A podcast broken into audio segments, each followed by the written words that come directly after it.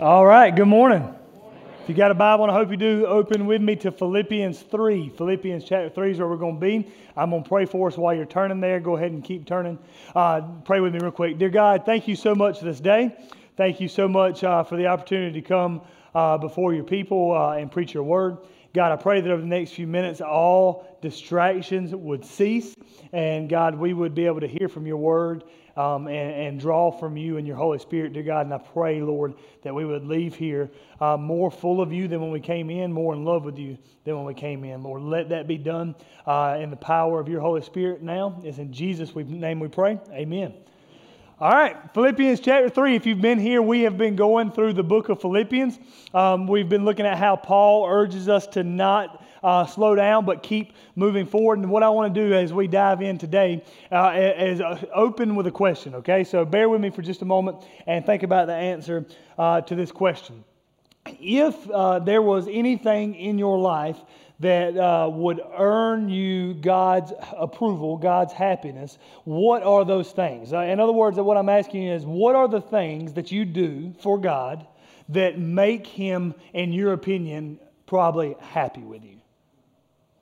Think about that for a second. Think about that for a second. Maybe it's tithing, maybe it's reading your Bible, maybe it's serving, maybe it's being a good spouse. What are the things that earn you God's approval, God's happiness. At this point, there's probably a couple responses going around in the room, okay? Number one, no, the first response is you have, even if you know that that was a bad question, put together a list of things that you do that earns God's approval. The second uh, response is probably something to the effect of, I thought nothing earns me God's approval, right? Both of those statements, uh, that, that second statement is completely true. Nothing earns you God's approval. But I'm willing to bet, even as I ask that question, there are a number of things that if I were to say to you, what gets, what makes God happy with you, there are a number of actions that you could list off that if, if you were honest, you think, when I do these things, God is happy with me. Uh, this is the reason, if we can uh, just all come at this from a place of like personal honesty, when we wake up in the mornings, right, when the alarm clock goes off, we get out of bed, we walk to the kitchen, pour ourselves a cup of coffee, read our Bible, and say our prayers and have a quiet time. We start that day feeling like God's a little bit more happy with us than if we had just kept, uh, kept our eyes closed and slept straight through the alarm, right? I set that up really intentionally, okay? Because this, here's the deal. One of the greatest threats to Christians, uh, not only in today's age, but of all ages, okay? And we're going to talk about how it's true in Paul's day too. But one of the greatest threats Christians are always facing is the temptation to begin to believe that we are saved by Jesus plus additional requirements.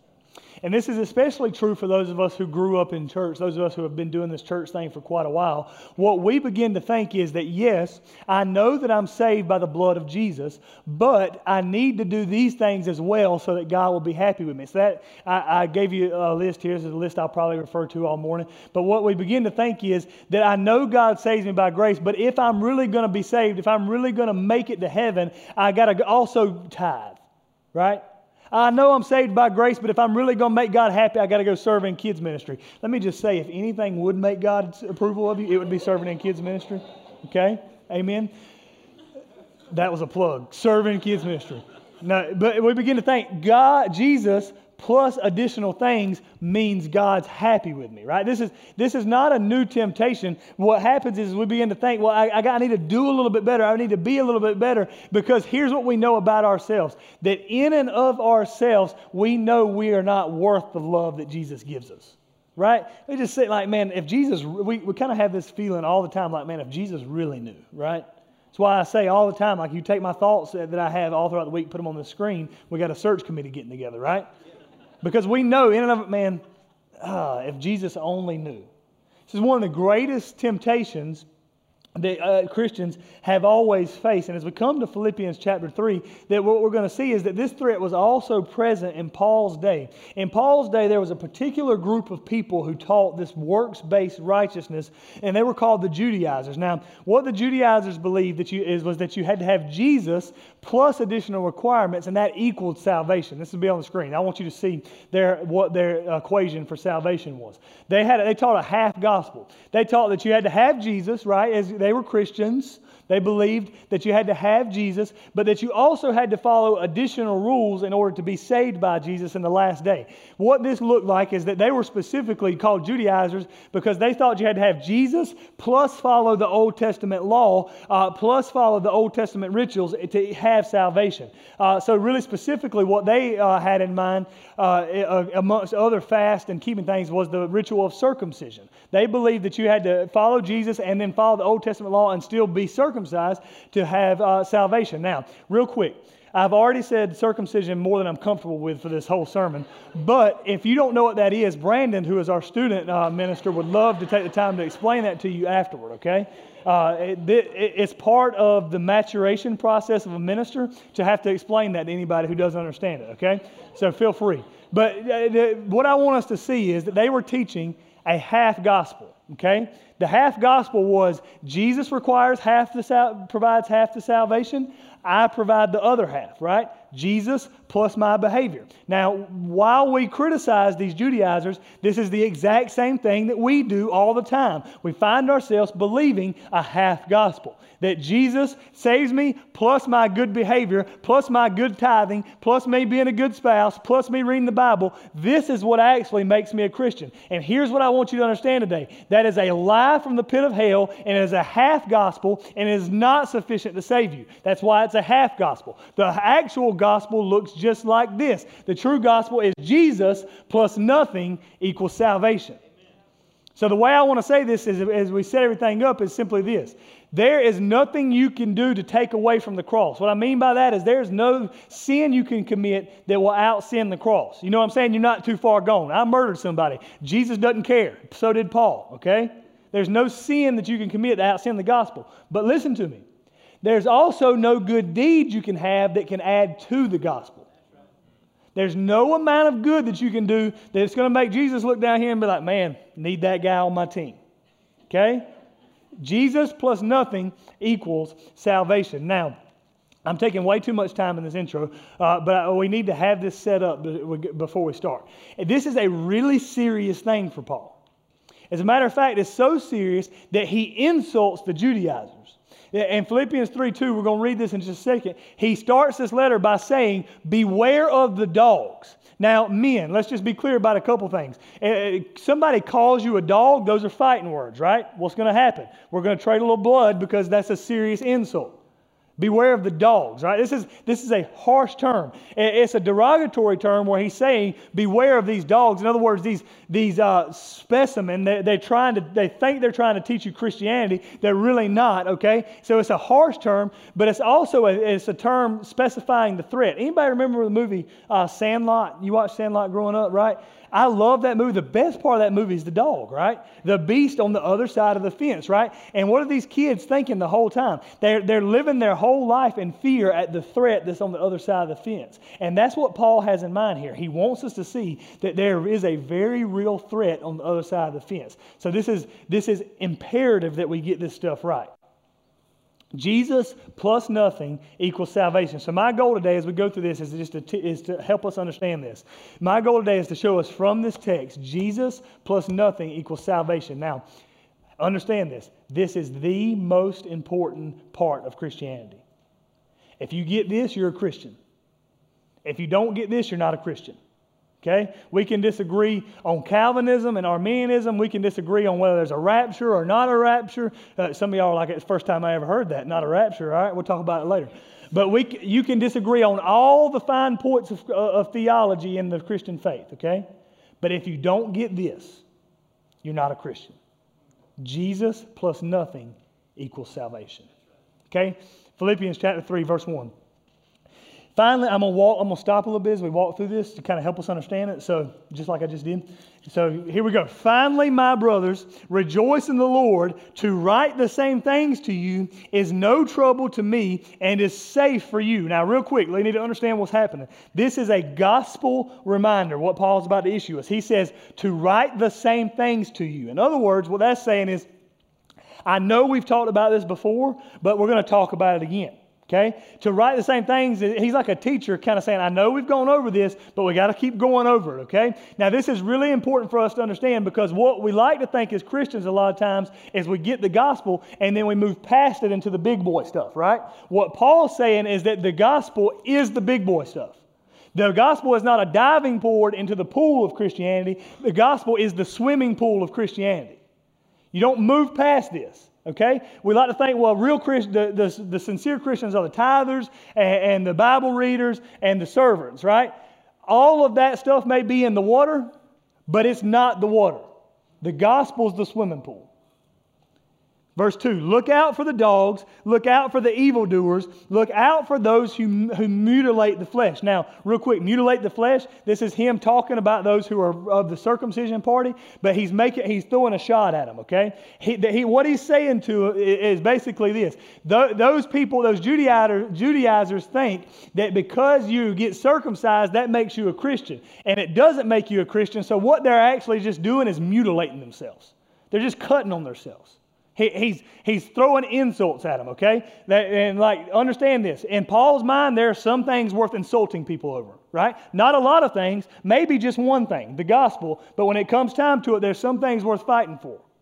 Verse 3 for we are the actual circumcision. See what he did there? You guys just cut yourself. We're the circumcision who worship by the Spirit of God and glory in Christ Jesus and put no confidence in the flesh. He says, You guys think you're the circumcision. We're the actual circumcision. You want to know what our mark is? It's a mark of Jesus Christ. In other words, you guys are putting hope in your flesh. We're putting hope in Jesus. That's, the, that's what's going on here. Verse 4. Now, this is where it gets fun. Though I myself have reason for confidence in the flesh, if anyone else thinks he has reason for confidence in the flesh, I have more. You ever met somebody that thought they were better than you? Here's what I love about Paul Paul don't think anything. Paul knows he's better than you, all right? And he wants to prove it to you. Verse 5. Here's what he says I have more reason for confidence. I was circumcised on the eighth day of the people of Israel, of the tribe of Benjamin, a Hebrew of Hebrew, as to the law, a Pharisee, as to zeal, a persecutor of the church, as to righteousness under the law, blameless. That is a rap sheet, boys and girls. We'll talk about it in just a second. Okay, we got to keep going. Indeed, I count everything as. See, I was tired when I walked in this room too. I, like I didn't have this much energy. I saw y'all singing. Uh, the 11, 10, y'all. Y'all do. Y'all got the Holy Spirit in this place. All right, keep going. Indeed, verse 7, but whatever gain I had, I counted as loss for the sake of Christ. Indeed, I count everything as loss because of the surpassing worth of Christ Jesus my Lord. For his sake, I have suffered the loss of all things and count them as rubbish. Why? In order that I might gain Christ. All right, let's stop right there. We'll finish reading the rest as we go. So, what Paul does, I told you this is a gospel reminder. I, I, want us to see that Jesus plus nothing equals everything. And what I want us to do is use the reminders that Paul puts in the flesh to see this, okay? I mean, Paul puts in the text, not the flesh, okay? He didn't cut it, all right? But I want us to see the reminders that Paul puts in the text to see this, okay? Reminder number one we need to resist gain. Resist gain. When we talk about believing the gospel, what does it mean to believe the gospel? It means that we resist gain. Now, I know that's a very weird statement. That's a very weird way to say that, right? But I want to use the language that Paul uses in this text. And I think the way he says it is basically this we need to resist gain. Now, what does that mean? It means we need to resist the temptation to put any hope, any confidence, any trust in what we offer God right? And so, what basically Paul's saying is that the things that we would consider to be a gain for us, the things when I asked you earlier, that you, the things that came to your mind that said, when we do these things, it, because I am this, it makes God happy with me. We need to resist the temptation to trust in those gains. Does that make sense? We don't, we don't hold to those things. We don't trust those things. We need to resist that temptation. Now, let me just say it as bluntly as possible. What's Paul trying to remind us of? Is simply this there is nothing that we offer God that impresses God. There is nothing that we offer God that impresses God. Can I tell you though, I think there are a lot of times, especially for us church folks, especially for us Christians, we begin to think that we're acting in such a way that God's really impressed with us, right? We, we come in here, we write our tithe check, put it in there, and we just think God's like, man, you're doing awesome. So glad you're on my team, right? We go by there, we serve in kids' ministry, and we're like, God, man, God's, look at us, killing it, right? We, we, we begin to operate like we've got some kind of uh, some kind of leg up because we're Christian, and that makes God happy with us, right? Look at our good behavior, right? We're like a toddler saying, "I didn't get any marks on the board at school today," right? We think God's impressive with, impressed with us. Here's the thing: there is nothing that we offer God that impresses God. Isaiah 64 6 says it this way We have all become like one who is unclean, and all our righteous deeds are like a polluted garment. Now, notice what he says there. He says, our righteous deeds. He doesn't say our, our unrighteous deeds. We would get that, right? But he, what the Bible says is even the good things you do, if you try to bring those to God and say, hey, here's my, here's my good behavior, doesn't that impress you? It's like a dirty rag to God. It'd be the equivalent of me taking a shower, taking my towel, drying off with it, right? Bringing it up to you and say, I got a gift for you, right? Wow, thanks a lot, right? That's what we're bringing to God when we say, Look at how awesome I am. There's nothing that we offer God that impresses God. But now this, is a, now, this is a word we need for our society, right? Because we live in the society where we try to impress everyone, right? We got pages dedicated to making our life look awesome. So we try to impress everybody, and all of a sudden we begin to act like that toward God. Understand this we are not impressive. Now, we are valuable Okay? God does put a value on us, God does love us, but we're not impressive. We matter, we're just not special. And this is Paul's point. As a matter of fact, Paul's point is if anyone had anything worth offering God, it was him. Now, and I, I love that confidence, right? I, you know, God, Paul's talking to you guys. He's like, hey, guys, nobody offers God anything, but if anybody did, it was me right? That, that's, that's a level of brashness. But this is Paul, Paul's point. Look at my resume. If anybody offers God anything, Paul's saying it's not y'all, it's me. Look at his resume. Look with me back at verse 5. I want us to see this. He says, circumcised on the eighth day. Okay, last time I got to say the word circumcision. All right, circumcised on the eighth day What's that mean? He, this is the way of, uh, any, I, I, think in the South we say it like this I've been coming to church nine months before I was born, right? Anybody ever heard that saying? All right, this is what this is Paul's way of saying that. Paul's saying, I've been a Jew, I've been an Israelite before I was ever born, before I was ever making decisions for myself. Right? I was following the rituals when I couldn't even follow them for myself. I was obeying the law when I couldn't even obey for myself. This is what Paul's saying. I got a pretty good track record. He says, I was circumcised, got to say it one more time, on the eighth day, of the people of Israel. No, now, what's he, what's he getting at? Of the people of Israel, here's what we know. The people of Israel were the chosen people of God. Now, what he's saying is, I'm an ethnic Jew. In other words, I can trace my heritage back to the people, to Moses himself. He's, so, get this. He's saying, like, listen, you can be a convert to Judaism, that's cool. That ain't him. All right? I, he was born into it true blooded person of Israel, of the tribe of Benjamin. Now, this is a really important statement because you may not know this based on how well you've read the Old Testament, okay? But does anybody know why where the first king in Israel came from, Israel's history? The first king in Israel's history came from the tribe of Benjamin. So this is a pretty impressive flex, actually. What Paul is saying is not only am I a person of the tribe of Israel, I'm of the tribe of Benjamin, which means I'm royalty, right? Now, here's, here's what we know nobody's better than anybody unless you're a royal. And then you are legitimately, by blood, by God, sovereign right, placed as somebody who's better than everybody, right? That's what Paul's saying. You are all peasants, and I'm royalty. Imagine somebody comes in here next week and is like, I'm first cousins with Queen Elizabeth II. You know what that is? Awesome, all right?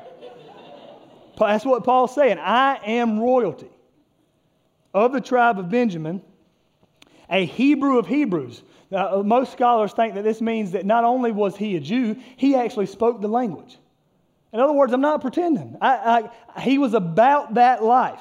As to the law of Pharisee, now here's where Paul really starts like showing his showing his, how he could have earned his salvation if it was possible. Pharisees not only obeyed the Ten Commandments, right? Now, think about this. When we obey the Ten, we have a good day if we obey like what half the Ten Commandments, right? We, we if, like, if we can leave off the like do not steal, do not commit adultery, we're like man, it's been a good one, right? Now, the, the Pharisees didn't think it was very impressive to obey half of them. So, what they did was they come up and they invented a whole nother list of laws that added to the Ten Commandments, totaling about 611 total. And what they did was they said, We're going to obey all 611 commandments. Now, so what he's saying is, your little 10 minute streak where you manage not to take the Lord's name in vain is not impressive to him, okay? He's been not only obeying the Ten, Ten Commandments, he's been obeying the 611 commandments. And as a Pharisee, here's what that means he's been doing a pretty good job, right? They, they, they let him be one of them. As to the law, a Pharisee. As to zeal, a persecutor of the church. He says, I was so passionate about this stuff, I killed people for doing it the wrong way. Right? That, that's, that's, if any, he's saying, listen, if this was the way, I was the guy who was about it. As to zeal, a persecutor to the church, as to righteousness under the law, blameless. In other words, if it was possible for somebody to get before God and God say, you know what? You've done pretty good. You've earned this. Paul's saying, it was me. The point is, though, even Paul had nothing to offer God. We go back and read in the rest of the New Testament, what does he say? Christ died to save sinners, of whom what? I'm the worst. So Paul thinks he's got all these the, the, he says this whole list of again he says they don't they don't amount to anything because actually what the true gospel is is this he understands that jesus plus additional requirements equals no salvation Jesus plus additional requirements equals no salvation. So now, listen, if that's true, why would we begin to think that we can offer God anything? Paul's saying, if I could, if anybody was going to offer him something, it's me, and I didn't. So if that's true, why would we begin to think we can earn God's favor? Why would we begin to think any amount of tithing, any amount of serving, any amount of good deeds is going to be the thing that when God looks down from heaven, He's going to say, you know what? At least that person's trying. I'm happy with them. Here's what Paul is trying to help us understand there is nothing that we can do to make God love us anymore. Jesus plus anything doesn't equal anything, it equals no salvation. And can I just tell you, like, this is just from personal testimony, like, this is good news because I grew up believing that, man, if I tried a little bit harder, man, I know I sinned today, I know I messed up today, but tomorrow, if I wake up and try a little bit harder, maybe then Jesus is going to be happy with me. Can I tell you this is good news? Because there are days when I miss that quiet time and I think, man, God's got to be disappointed in me right now. And here's the truth Jesus plus anything equals no salvation. God loves you because he loves you. So we have to resist, we have to resist the temptation to think, well, maybe I can earn God's love. It's all in Jesus Christ, which is why we get to point number two, reminder number two. We have to embrace loss. So we have to resist gain. No, that's a weird way to say that. We also have to embrace loss. Now, Look what happens in verse 7. Paul tells us, he says, I've got this list of debits that adds to my account, right? It makes God happy with me. Look at, and then now look what happens in verse 7. He says, But whatever gain I had, I counted as lost for the sake of Christ. Now, imagine this with me, real quick, show of hands. Does anybody in here still keep a checkbook, like a paper checkbook? You do that. Okay, a few, all right? Guys, online banking is amazing, all right? No, I'm just kidding. All right, if you write checks, I get it. There's still a need for a checkbook, right? But now eh, think about it. If you've kept a checkbook, I, I asked that question just to pick on you guys who raised your hand, actually. Uh, but if you do, do, still keep a checkbook or you've kept one in the past, you know exactly what I'm talking about. You've got a two, you've got two columns, right? Uh, that that equal the sum of your account. You've got a, a deposit column and you've got a debit column. Now, what Paul is saying is that I used to have a big list on the deposit side. And here's what I realized all those things that I thought were adding to my account, that were deposits into my account, that were making God happy with me into my account, what I actually realized is that all of those things were actually debits. And here's why they were debits because not only were they not making God happy with me, I thought they were earning me righteousness, so they were making me further away from God. All those things he thought were deposits actually ended up being de- de- debits. The things that, that we used to think, well, this is what's going to make God happy with me, that's the exact things that are keeping us away from God because nothing makes God happy with us except the blood of Jesus Christ alone. This is what Paul says. Look at verse 9. This is so if, if Paul what Paul realizes is that there's no amount of things that I can do to make me righteous before God. So the question becomes, how can I be righteous before God? Verse 9. This is what he says that I might gain Christ and be found in him, not having a righteousness of my own that comes from the law. Here's what he's saying righteousness does not come from me, it does not come from how I act, it does not come from my good behavior. Where does it come from? But that which comes through faith in Christ, the righteousness from God that depends on faith. Here's what Paul says happened. All those things I thought were deposits into my account were actually debits. And I was looking for righteousness, and righteousness actually doesn't come from me, it comes from Jesus coming into me. You see, here's what he, he began to realize Jesus plus nothing equals salvation. Jesus plus nothing equals salvation. See, what happens is we begin to work and we think, well, if I just do a little bit more, if I just try a little bit harder, righteousness will come from within me. And what Paul is saying is that what righteousness will never come from within us, it always has to come from without. Now, if you're a real theological nerd, here's what that term is it's called alien righteousness.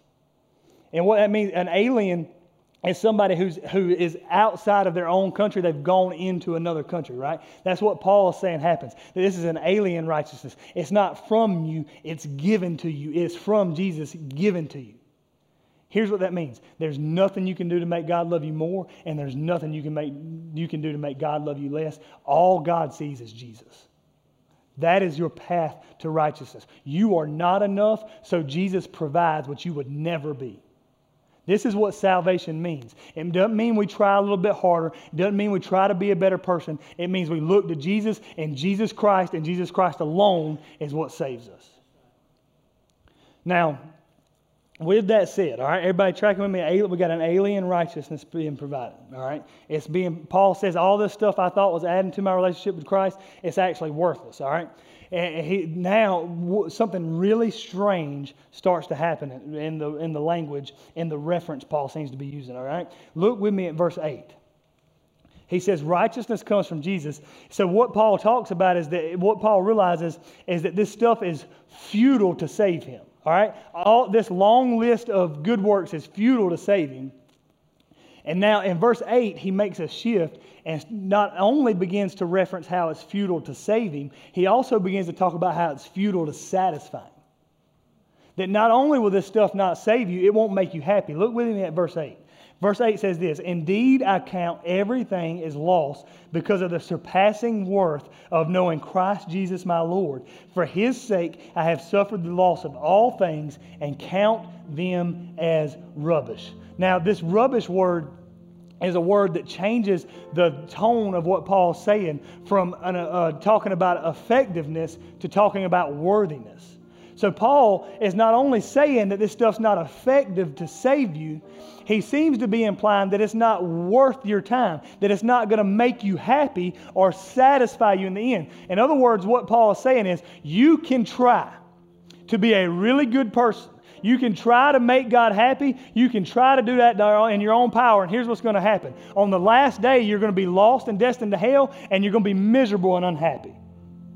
This, this, these worldly pursuits, these worldly achievements, these good things, these good dudes, these good deeds, these good, this good family, this religious activity that we, that we build upon, here's what Paul's saying it's all trash.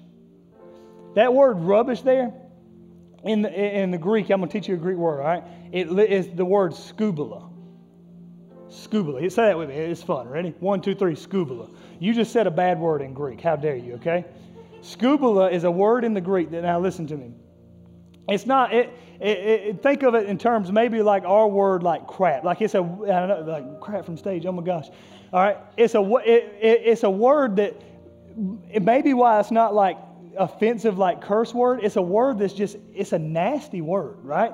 It's, a, it's really a word that, like, if a five year old Greek child goes in and says that to their Greek speaking parents, you know what they're going to do? Wash their mouth out with soap, right? Because it's just like, it's a nasty word. It, mean, it literally means a pile of trash, like a pile of heaping hot worthlessness. Like that, that's the image we get here. So, what Paul is saying is that my entire life, I built. I, I, had worldly accomplishments. I had good deeds. I had religious activity. And I thought this was going to be the stuff that would save me and satisfy me. I thought this was going to be the stuff that would make me happy and make God happy with me. And Paul says, I built and I built and I built until that last day I built. And here's what I realized all of that stuff is worthless. It doesn't save me and it doesn't satisfy me. It doesn't work. The best illustration I know to, to give you for this is we're, we're currently moving in our uh, new house, all right? We're in Fountain Inn. We're not going anywhere upstate. We love it here, okay? So we're official residents now. We own a home, all right? And now, eh, when we uh, moved into this house, Jenna bought some stuff off Wayfair, new furniture, okay? Now, you may not know this, but I know this because I went to seminary. Wayfair in Hebrew means man takes long time to put together, okay? like, that's a complete lie. It doesn't mean that. But anything off of Wayfair, like I'm telling you right now, it's a good thing God saved me by grace because yesterday about three o'clock, I wanted to call up their corporate office and have a talk. Okay, but yeah, so Jenna's bought all this um, new furniture. One of the things she bought was a dresser. Now, I took this dresser, came in two boxes out of the box, and I'm not joking, y'all. It had about 200 pieces. So I open this thing up and I look at the instruction manual, all right, and, I, it says two people, one hour to complete, okay? Well, I thought, well, I'm not two people, I'm one person, so maybe it'll take me two hours, but it won't be that bad, all right? Six hours later, all right, I was still putting this together. Like Jenna would come in, she'd be like, "You okay?" I'd be like, "No." like, you, you need to leave, right? And so, like, she's not in here. Don't tell her I said that, all right? But uh, it, this, I was putting together this dresser, and I, guys, I worked and I worked and I worked. Like, I got elbow tendonitis because I didn't have a drill and I was screwing so much, right? Like, I was in bad way. And so I finally get this thing done, get the drawers done, and I put the bottom two um, cabinets in, worked fine. Middle two cabinets in, worked fine. And I get to the top two drawers, and neither one of them work. And praise God, Wayfair's corporate office was closed. And so I'm sitting here looking at this drawer that I've just spent hours working toward, thinking when I get done, I'm going to have a finished project. And what I'm looking at is something that I've been working on and working on and working on, thinking that this is what's going to be when it's done. And I'm looking at a pile of trash. And this is what Paul says life is without Jesus that you can build and you can build and you can build and you you think that when I get to the end of it this this is it. This is what I need. This is going to work right? And you get to the end of it here's what you're going to find. It doesn't save you and it doesn't satisfy you. Only Jesus can do that. This is why Jesus says in Luke 9 chapter 25 Luke chapter 9 verse 25 for what does it profit a man if he gains the whole world and loses himself in other words, you can build, bro. Build. Do it. Build it all up. But what have you gained if you get to the end of everything and you're looking at a pile of trash and it can't save you before God and it can't even satisfy you now? Keep building. You're wasting life. You're wasting it. Because here's what Paul came to realize Jesus plus nothing equals everything. It equals salvation and he equals satisfaction. So, the most blunt way that I can put Paul's teaching here is simply this Jesus is the sum of life. Jesus is the sum of life. We may have other responsibilities, we may have other roles, we may have other obligations, but what Paul's trying to help us see is that everything is secondary when it comes to what's going to save us and what's going to satisfy us. Jesus is it. Jesus is the sum of life. Now, with all that said, here's, here's what's kind of tricky. Because I've spent, and you need to hear me say this, I've spent the last uh, about 30 minutes, I'm going over here, I've spent the last 30 minutes telling you that your behavior does not matter for salvation. All right, now listen. You might be, is that what you're saying, Dallas? Let me say this as clearly as I can. Your behavior does not matter for salvation. That is exactly what I'm telling you. Your behavior does not make you uh, any more pleasing to Jesus. Your tithe check, your service, your good deeds, it does not ma- make you any more pleasing in the sight of God. Now, you might hear that and say, well, what's the point then? Like, why should I do all these things? Which is why we get to the third reminder. Reminder number three we need to pursue Jesus. Look at what Paul says in verse 9.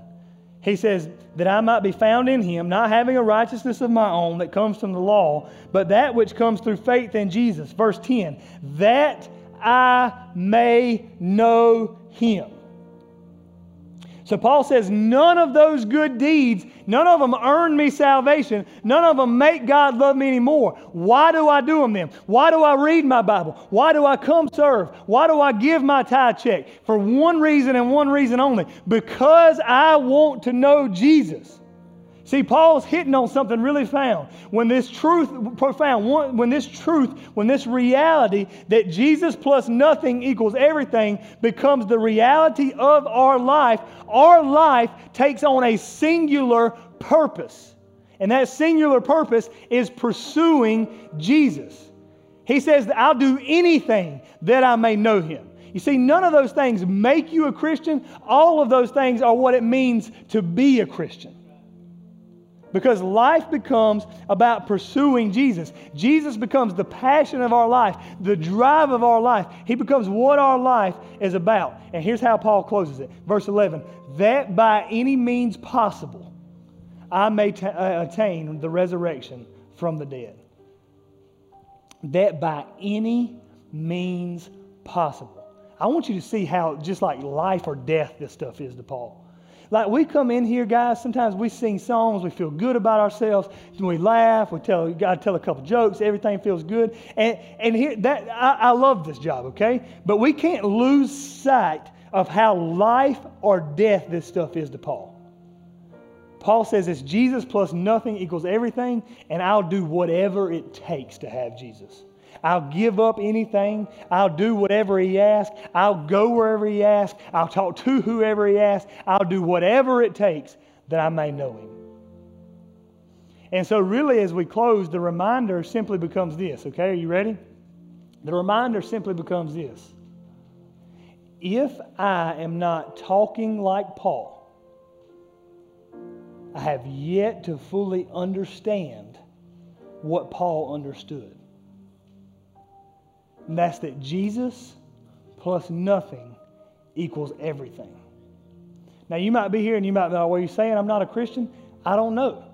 But I'm telling you that one of the reasons Paul, the Bible, and Paul specifically talks about this, talks like this, is because he wants us to challenge us to ask that question to say, Am I willing to talk like Paul talked?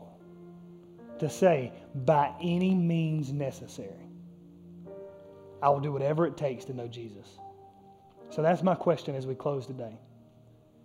Are you willing to do whatever it takes so that you can say, by any means necessary, as long as I can know Jesus? Pray with me. God, thank you so much for this day. Lord, I know, Lord, I, I, I know that the past 30 minutes were just the foolish ramblings of a man.